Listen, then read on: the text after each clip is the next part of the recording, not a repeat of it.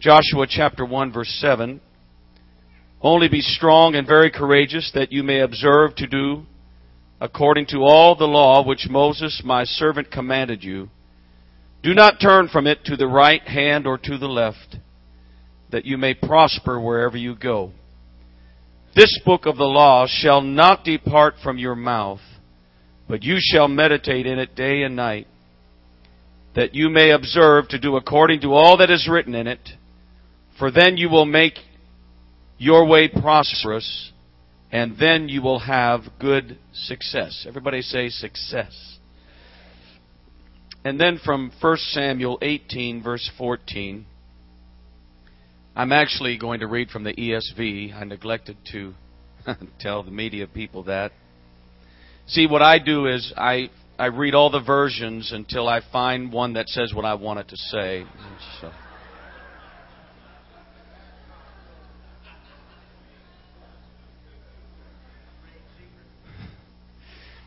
First Samuel 18:14 and David had success in all his undertakings for the Lord was with him. So by the help of the Lord I want to speak for a few moments on this idea success in the ministry or if I could put it in the form of a question what is success in the ministry? And would all the ministers raise their hand? That should be everybody. That should be everybody. All the ministers. Come on, does everybody have a ministry? Everybody's got a ministry. Praise God. In the New Testament church, all the saints are ministers. Amen. And so I hope that this message will apply to all of us, but we dedicate it to these wonderful couples. Amen. You may be seated in the presence of the Lord. It is my fear that too many have climbed the ladder of success only to find that when they get to the top, it's leaned up against the wrong building. It's my concern that one too many ministers is racing to the finish line only to find that it is a false finish line. Our culture is very driven to success. In fact, if you were to go to Barnes and Noble today, you'll find a success, a success section, and uh, there's every kind of book you can buy for dummies, right? That's my favorite section. I have a book in my library that even tells me how to be successful if I fail or when I fail. It's called How to Fail Forward. Some of you probably have it. But what is success in the kingdom of God? Success in the kingdom of God is measured much differently than the world measures success. Some people in this world think that if you had the wealth of Bill Gates and the physique of Arnold Schwarzenegger the intelligence of Albert Einstein and the athletic prowess of LeBron James, that traitor. I know where I am, praise God. If you just had the business acumen of Donald Trump, or the social poise and graces of Jacqueline Kennedy Onassis, or the heart of Mother Teresa, if you could roll all of that into one person, you would be guaranteed to be successful. But we know in the kingdom of God that none of those attributes alone make you successful in the eyes of God. First of all, I would like to say that true success in the kingdom of God is not a location. It is not a place. Success in the kingdom of God is not a situation that you finally arrive at. True success in the kingdom of God is not a destination thing, but it is a daily thing. Because success in the kingdom of God is a journey. It's a process. Sometimes we confuse success with recognition. We honor people. In fact, we're honoring, you might say, these candidates tonight. And it may appear that they have achieved some epitome of success. But I say no. Yes, they are being recognized tonight. But the day that these ministry couples were successful is not by being crowned with ordination and getting their certificate signed by David Bernard and Jerry Jones and Mark Jordan in the mail. But their success began the day that they said yes to the call of God upon their life. In fact, it even began before then when they placed themselves in a spiritual context where they became candidates to be called by God. We love to pray a hundred people through, a thousand people through, ten thousand people through to the Holy Ghost. Those events are wonderful. Those moments are without a doubt unforgettable. But that's not success. It's not success to have a, a Sunday of 25 receiving the Holy Ghost. That's a wonderful thing. But without the follow-up discipleship, without committing to those babes in Christ, without committing them to a process of taking a journey and learning how, what it means to be a Christian, and how to live a sanctified and a separated life unto God, we confuse events with success.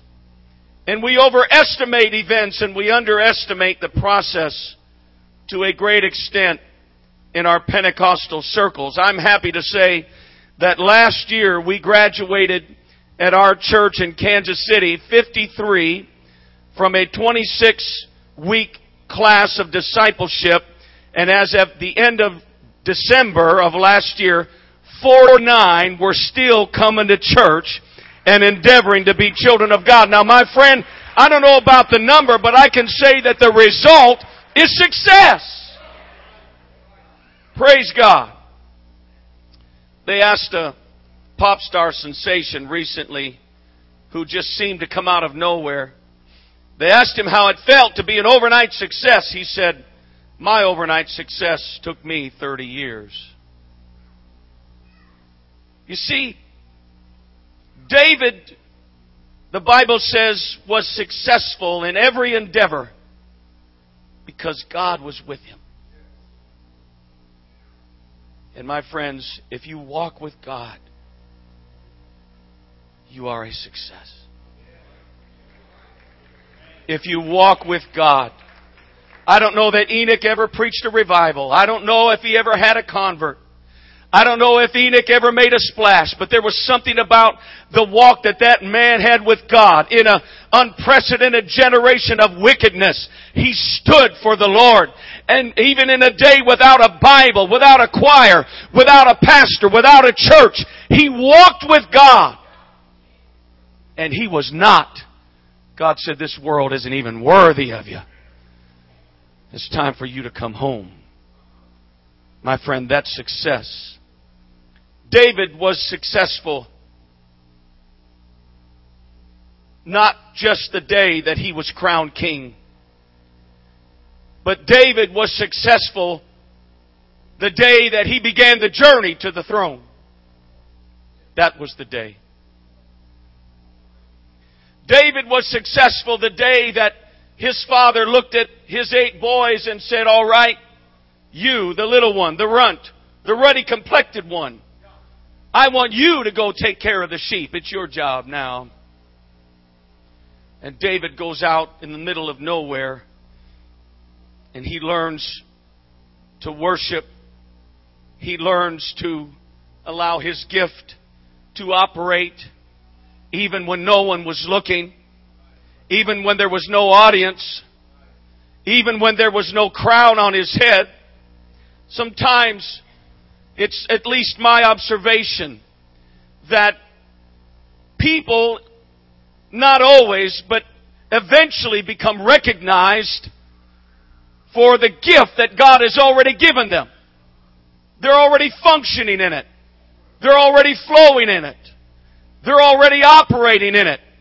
And I want to tell somebody tonight, don't you be discouraged because you feel like you're on the backside of somewhere or nowhere and there's no audience and there's no great congregation. I might be preaching to a preacher who says, you know, I feel like I could lead a thousand. And I've only got 55 in Sunday school. But my friend, praise God, start acting like the pastor of a thousand. Hallelujah. I say you've got it. If you feel like you've got it, then you've got it. Hallelujah. It's only a matter of time and it's going to come to fruition. Come on, turn to somebody, give them a high five and say, it's only a matter of time. Glory. I believe what I'm preaching to you tonight. Amen. You know, the Bible says that John the Baptist was baptizing in John 1, I think it's verse 28. And suddenly the Holy Ghost comes on John and he said, There's one among you that you know not. Apparently, Jesus had been walking in the crowd for at least a day or two.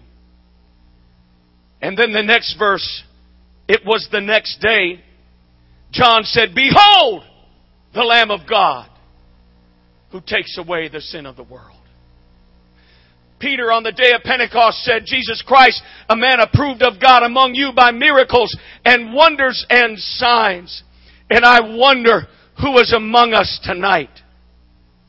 Praise God. Brother Jordan, I wonder who is among us tonight. I don't even remember who said it tonight. I think somebody already said it tonight. Everything we need is here. Amen. Everything we need to have revival is here.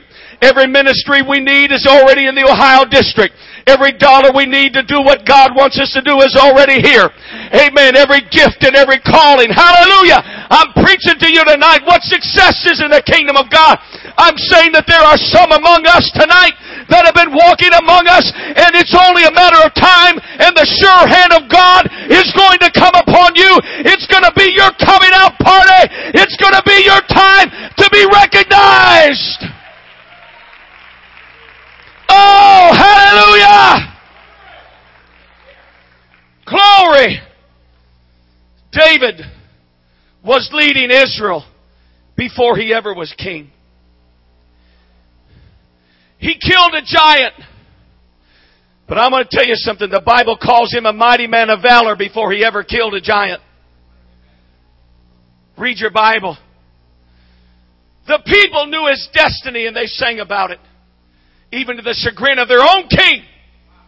They said, Our king has slain a thousands, but David his ten thousands. Glory. The sure hand of God is upon you. The Lord has seen you in your, in your prayers. The Lord has been there to catch every tear that fell off the end of your chin as you sobbed your way through pain and misunderstanding and frustration. And the Lord is saying that this night His sure hand will come upon you. Yea, in a measure that it is yet to come upon you. When the hands are laid upon your head, it will be your crowning moment. But it's not the day that you were successful. You are simply being recognized for your sacrifice. God has called you, but men are saying now, we see that there is no turning back for you. We see that you have put your hand to the plow and there is no turning back. We have come to give you whatever it is that we have.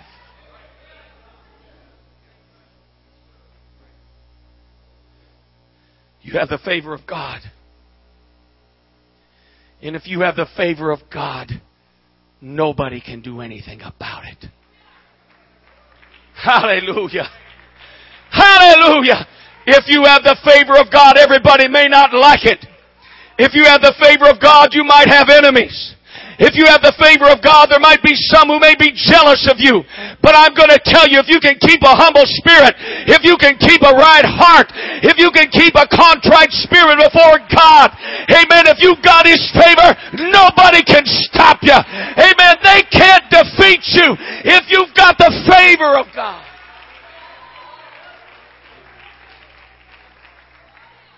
Hallelujah. Praise God. So success is not a place that you arrive, but it's a process we commit ourselves to. Amen. How many are still in the process? How many still on the potter's wheel? Praise God. Success in life is in ministry is being willing to do things that no one else is willing to do and doing them when no one else is watching. Since I'm here in Ohio, I want to tell you Ohio's story. Ohio blessed me. This district took me in and loved me. I'm forever indebted to Brother Tom Duval, who was the pastor at West Jefferson, Ohio. We went to preach, my wife and I. We went to preach. I was 22, she was 21. And uh, he invited us to come and preach a revival. In fact, I think it was Clark Baker, who was one of my classmates from Bible college. He was in the class of 1978 with Brother Pasley and I. And, and I think it was Brother Baker, if I'm not mistaken, who said to Brother Duvall, why don't you have Stan and Marlene Gleason come in and preach a youth week for you? And while we were there, he invited us to come and stay on staff. And we were so excited. We were all enamored with, you know, somebody wanted us. And we'd already preached a week and he still wanted us. And we were all excited and I called a couple friends around the country just to celebrate our new assignment. They said, well, I said, we're settling down. They said, where? We said, West Jefferson, Ohio. They said, where's that? I said, well, what's the name of the pastor? They said, Tom Duval. They said, who's that? Well, you know, that could have discouraged me. You mean I'm going to a church off the radar? You mean I'm going to go serve a pastor that nobody a state or two away has ever heard of? But you see, my, and I'm, I'm not patting myself on the back. I'm just telling you my story. Amen. We went to that precious church. In fact, it had been pastored at one time by my pastor, S.G. Norris. Isn't that right, Brother Newstrand? Amen. I knew I was right about that. And so we just rolled up our shirt sleeves and we got involved. they didn't have Bible quiz. I came to be the youth pastor, but they didn't have a Bible quizzing team, so we started Bible quizzing. And they didn't have a choir, so we started a Sunday night choir. And they didn't have a quartet, so we started a men's quartet. And they didn't have a youth ensemble, so we started a youth ensemble.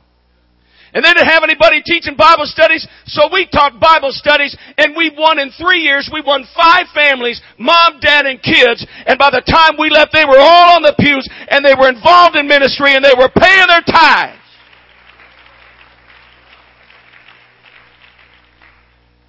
Praise God. Success is not attaching yourself to something that has great honor. Jesus himself could have been born as God Almighty. He could have been born in the greatest city in the world. But the prophet said, Bethlehem, thou Ephratah, though thou be thousands, um, though thou be little among the thousands in Judea, yet out of thee shall he come forth who is to be ruler in all Israel. Jesus was born in a city of no account. The great God of glory chose to be born in a place that had no reputation. And then he was raised in a city where Nathaniel said, Can there any good thing come out of Nazareth? Which is not a negative as much as it is that Nazareth was a city of no consequence. Nothing ever significant ever happened in Nazareth. And yet our greatest example, was born in Nowheresville and was raised in No Goodsville. and he didn't look for great things to attach himself, but he went to places of no honor and he brought honor. Hallelujah. Hallelujah. He went to places of no honor and he brought honor. Whoever heard of Alexandria, Louisiana until G.A. and Vesta Mangun rolled up their shirt sleeves? Whoever heard of Raleigh, North Carolina until Wayne and Patsy Huntley went there? And there's a lot of cities that we could name, but people that went to places that had no Pentecostal heritage or honor, but they engaged in the ministry and every day they labored until God blessed them with revival. Anybody can join their, their, themselves to a chariot that's on the move. Praise God. Hmm. You know, in Pentecost, we celebrate Azusa Street. Thank God for Azusa Street, but that place was a dump. 312 Azusa. It was a horse stable for crying out loud. They said they never did get the smell out of that place. What was it that honored the place? Was it the address? No, no, no, no, no. It was the prayer. It was the fasting. It was the sacrifice. It was the labor. Amen. It was the toil. It was the humility. And I say, God's looking for other humble places. God's looking for other places. Come on. Amen. I said God's looking for a city where He can do that again and beyond. God's looking for a place, amen, where the people are saying, you know what? We're not much, but we're all we got. We're gonna get heaven's attention. We're gonna pray until the angels show up. We're gonna pray till there's miracles and wonders and signs. We're gonna pay a price to be successful in the kingdom of God, and that is simply by honoring Him. Hallelujah. Somebody clap your hands again to the Lord and praise Him. Praise God. Praise God. Praise God. I love the story of the high school baseball player who lived in a town of 500 people and he had 85 in his high school class. He asked his coach one day, he was a pretty good ball player, and he said, Coach, I want to be a professional baseball player. But I live out here in a cow town. There's no scouts that ever come by here. How could, how will they ever find me? And the coach, knowing he placed his hand on the young man's shoulder, he said, Son, if you can play, they'll find you. And I've come to tell somebody tonight if you can pray. Heaven will find you. Jesus said, Go into the closet and shut the door, and your heavenly Father that sees you in secret will reward you openly.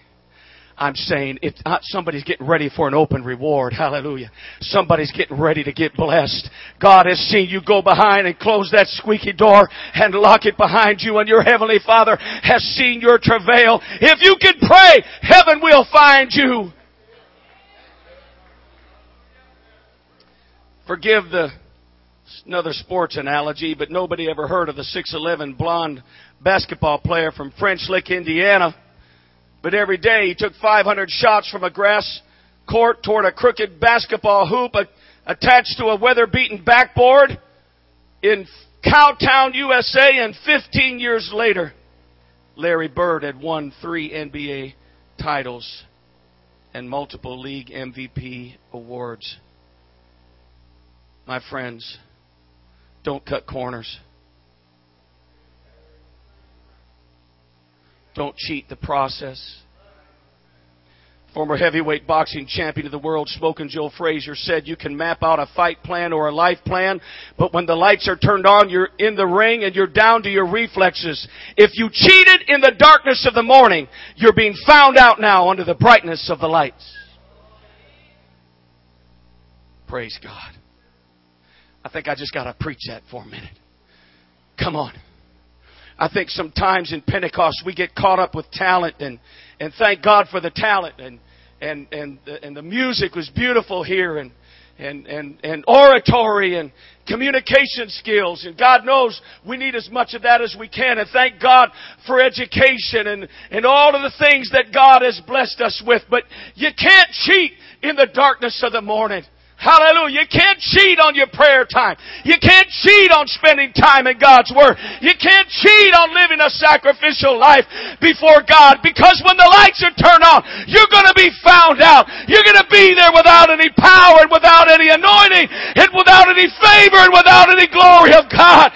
Oh, I want you to know, my friend, it's time to get back to burning the midnight oil and to commit ourselves to the journey of success in pleasing God.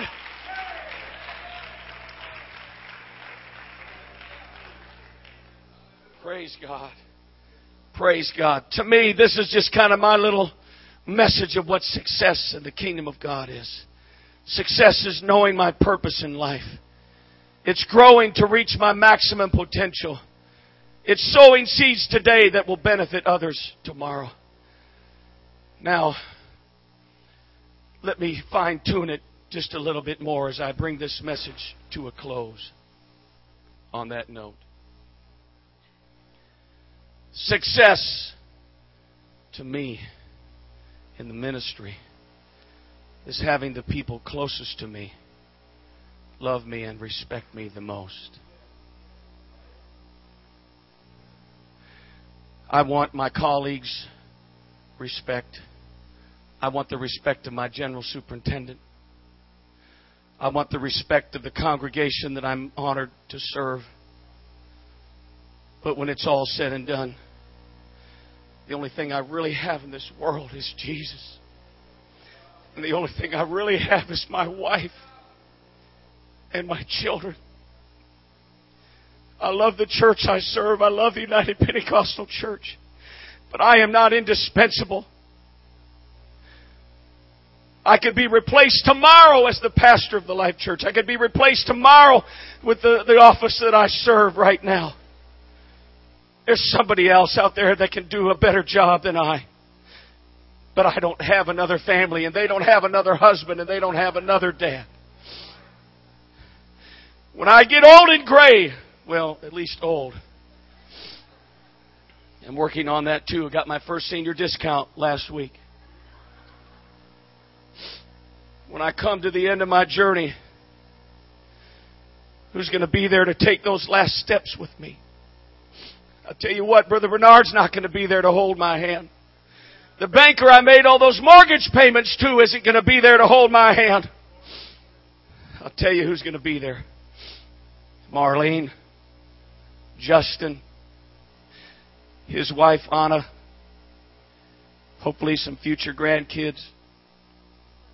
Marissa, who's now engaged to a Badger, literally and figuratively. He's from Wisconsin. His last name's Badger.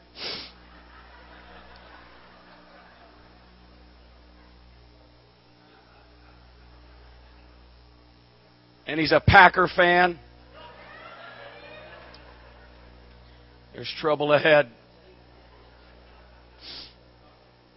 And then my own two grandchildren.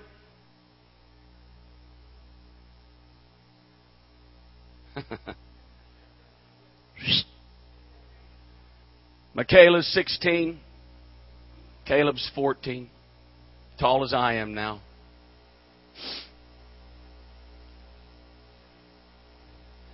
I tell you what changed my life was the day I looked into my dad's face the last time I saw him alive. Here was a man that in his prime was 215 pounds, a robust man full of life and he had cancer and he fought it for four years and ten months. And we asked everyone to leave the house and we were so thankful they all came by, but around that bed was, around dad's bed was mom, Gary, Pat, Pam, and Stan, just the way it used to be. And you know what, Brother Jordan? There were no hatchets to bury. There were no axes to grind.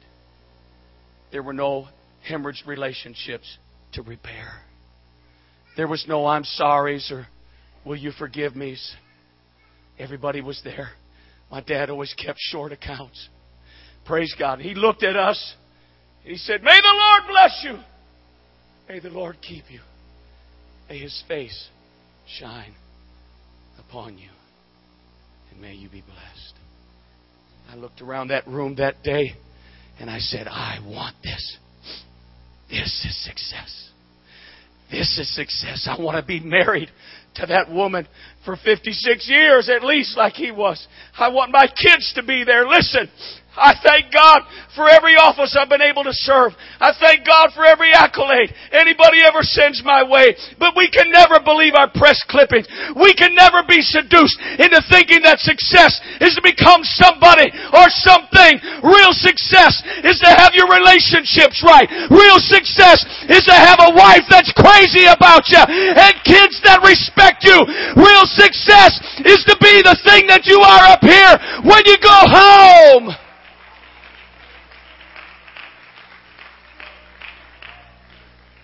God forbid the day, I don't know how many cars from your driveway end up in your church parking lot, but we got five. We need a parking lot just for the Gleason family. And many times my, my, my baby son Caleb goes home with his mother. God forbid the day he would drive home with mom and say, Mom, who was that guy behind the pulpit today? He sounded a little bit like dad.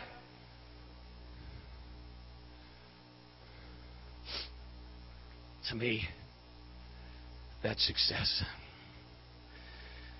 Now, let's stand in the presence of God.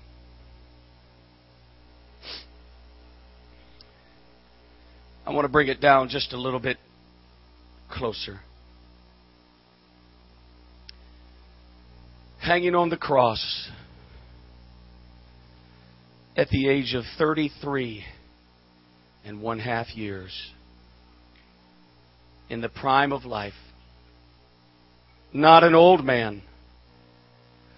Not a man who had a long tenured career in the ministry. Only 42 months long. He said, It is finished.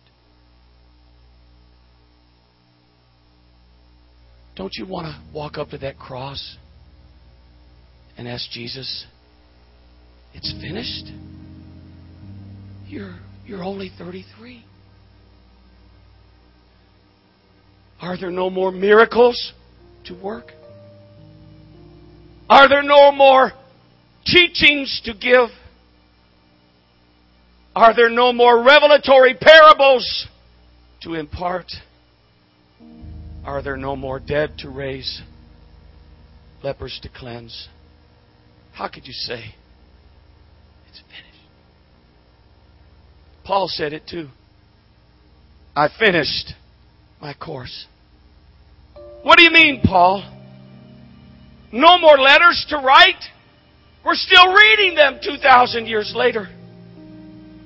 No more churches to plant? No more nations or continents to open with the gospel? No. I finished my course. How could they say it? It's very simple. They could say it because there is never enough time to do your will. But there will always be enough time to do the will of God.